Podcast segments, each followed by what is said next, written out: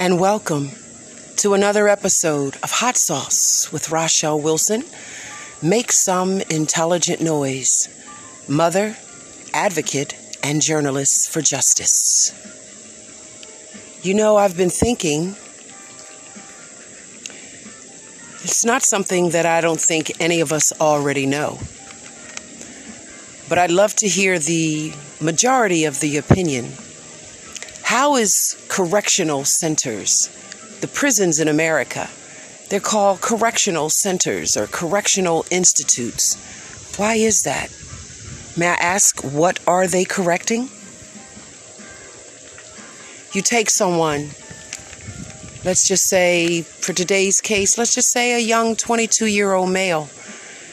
You take a young 22 year old male and incarcerate him for let's say 20 years, 15, 20 years. And then you release him from incarceration. And you expect him to blend in and fit into society's norms. What exactly are society's norms? what is normal in society today? It's 2021. What's the norm? In my day coming up, things were normal. In the 1940s, 50s, and 60s, that was normal for the 40s, 50s, and 60s. Now it's the 2000s. The millennials are here. It is 2021. And what is normal? What is fitting into today's normal society? What does that mean? What does it mean to you? I know what it means to me. Maybe I'm old school. Maybe my ways or my thoughts or my processes, my intellectual properties. Maybe I'm slow and behind the times. But I came up in a time when men opened the door for ladies. I opened a, I came from a time when men and women were the only couples that were married in, in a church before the eyes of God. I came from a time when beating on a woman was absolutely, absolutely unacceptable. I came from a time different than this time. And so perhaps my ideologies, my mentality, my intellectual properties, my thoughts, my opinions, my viewpoints, maybe they're old and outdated. Nonetheless, they belong to me. You're welcome to agree with me, and you always have the free will of choice to disagree with me. I'm simply sharing my thoughts. This is my journey. Is there anyone out there that can hear me? Can you feel me? Can you feel my heart? It's beating, just like your heart.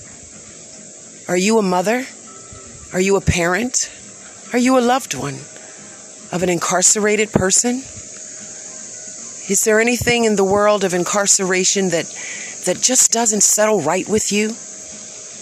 Perhaps the treatment of our incarcerated loved ones behind the bars do you know what happens behind the bars?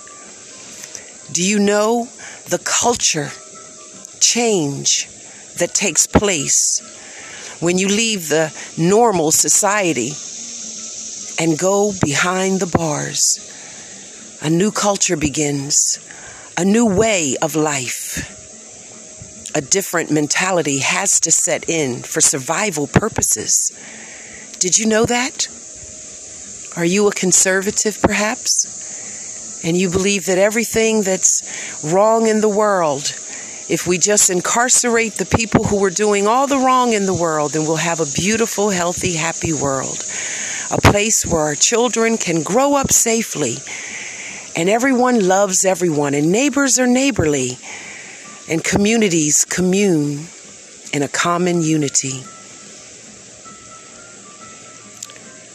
Or do you believe, or do you know, that we live in a world where the norm for you could be very different than the norm for me or for the next person, the person who lives right next door, or the person we see every day at work. What is normal for 2021 and beyond? But I believe that my strongest thoughts today really do go with the release, the liberation, and the day that we set them free. After incarcerating the quote unquote bad guys, after incarcerating them and taking away a good portion of their life, if not all of it, we release them into society and demand immediately that they reacclimate themselves and fit in, blend in, become a part of the norm of the society that they live in now. 15, 20, 30, 40, 50 years after incarceration. And I would pose one simple question to you for this podcast, this broadcast. Make some intelligent noise. You are listening to Rochelle Wilson. If you're still with me, you're listening to Rochelle Wilson. Mother, mother first. Advocate, which grew out of me being a mother, a mother who loves her son. And journalist, something I was for 33 years until I became a high school teacher. Did that for 12, 13 years really thought I was on a pathway to my joy and happiness because I love being a teacher. I love working with young people. Love it. Love young people. The future. Love them. But I left all of that behind because of my advocacy as a mother who loves her son more, even more than all of the wonderful young people that she has met and wanted to one day meet. I love my son. So I became an advocate. And the skills that Almighty Divine, something greater than myself, had given me as a journalist many years ago and for many moons until I was journalist burnout, I renewed that skill set of journalism to create one by one a platform a multimedia platform for my voice, for my story, because I know that my story is synonymous with thousands of other stories of other mothers and parents and loved ones, of loved ones who are behind those walls. And whether we're conservative or liberals, I don't think our party matters. I think what's in your heart, that's what really truly matters. Do you have a heart? Can you feel? Can you feel, have empathy for the next human being, even if you are absolutely that person who believes that all the bad guys, in quotation marks, should be incarcerated, even if you're that dude? Do you have a heart? Can you feel for your next door neighbor? Can you feel for the person at the at the workplace, at your job, that is the family or loved one of a loved one behind those bars. Can you just take a moment to feel and to think of what life is like for us, the family, the loved ones, when our loved ones are locked away and the key has been thrown away behind those bars? the judges, they sentence people, sometimes very fairly, sometimes their discretion is unfair. And lives are altered no matter what happens in that courtroom when that judge renders his verdict. Lives are altered in the courtrooms. So, yes, I'm an advocate for holding judges accountable to the sentences that they impose upon not only the person who stands before them at the dock, the podium, but also for the families and loved ones, the people that love them and need them, the children who need them. I advocate for all of us, and I beseech you to have a heart. But answer me this, riddle me this, as I've once heard it said. If we incarcerate people for 5, 10, 15, 20, 25, 30, 35, 40, 45, 50, and beyond years, we take away their lives at age 21, 22, 23, where they're not even fully mature or developed yet, and yet they've committed this offense, perhaps heinous offense. And so we put them behind the bars, behind the walls, into a new culture.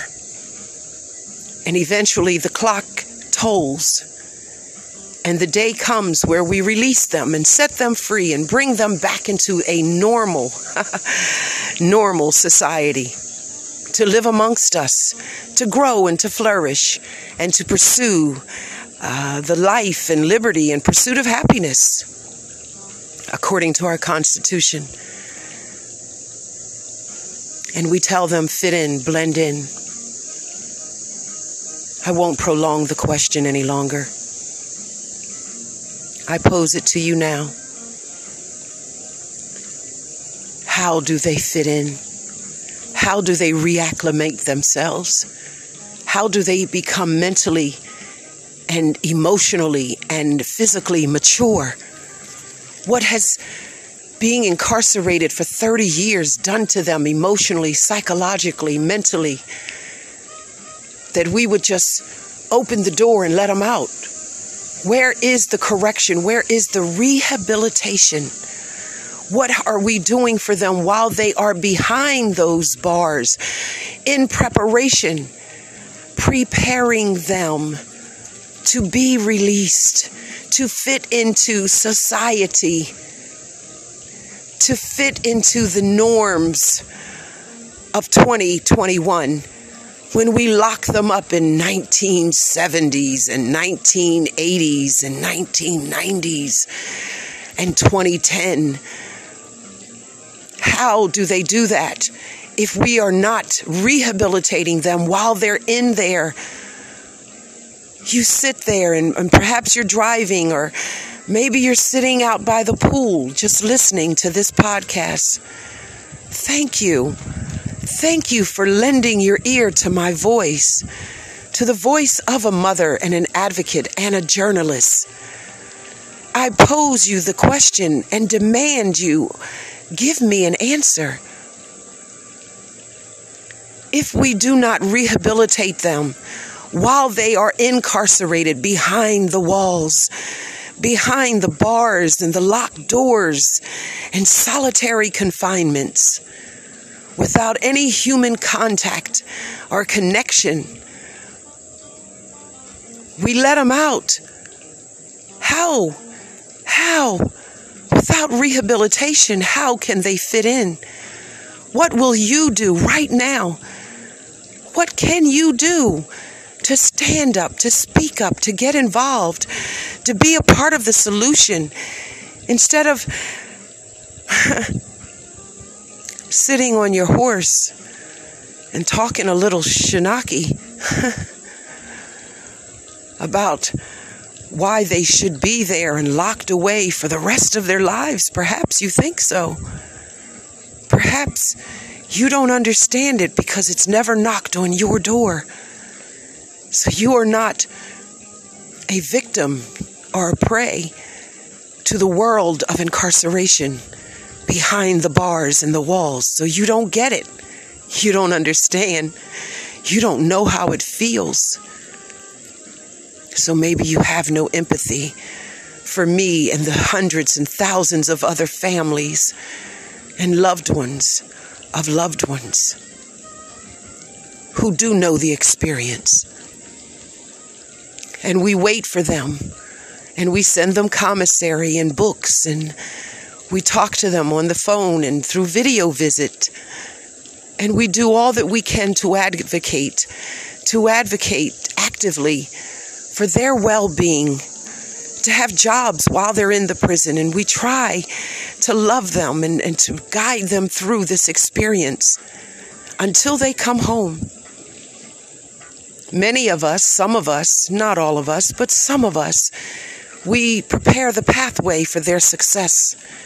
We make ready for their return to the best of our abilities, but it's still not enough.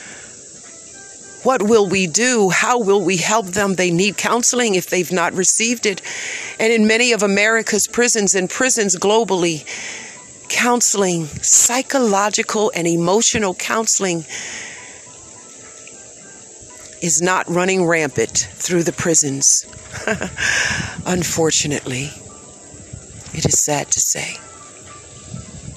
We must, we must offer them rehabilitation and hope that when they come home that there is some level of security and a foundation for them to start anew without prejudice and biases and, and, and racism even against them because they are of the incarcerated class. I've stood on my soapbox for 16 minutes and 23 seconds. And I won't stand here any longer. But I just posed the question as simplistically as I know how. If you are listening, and I pray, God Almighty, that everyone with ears is listening, answer the question what will you do to stand up, to speak up for rehabilitation and reform in our American incarcerated Department of Correction systems? What systems will you demand be put into place so that when they someday release them to their families, the ones of us that are still alive, that they can still come home to when they are released into the norms of society, that they are prepared to stand and stand strong as progressive, law abiding citizens of this nation. What will you do? What will you do to demand that your, your elected officials, your public servants, put these bills into laws? To be an advocate Will you lift your voice to advocate for rehabilitation and reform so that we will all have a safer, more progressive, and productive America when they return home? Will you stand? Will you be a part of that solution? I beseech you, as an advocate, as a mother first, and as a journalist for Make Some Intelligent Noise, Multimedia Justice Movement. You've been listening to Rochelle Wilson, an intimate journey through my story. Until we meet again, peace and grace be upon you. Ashe, Amin, and Amen.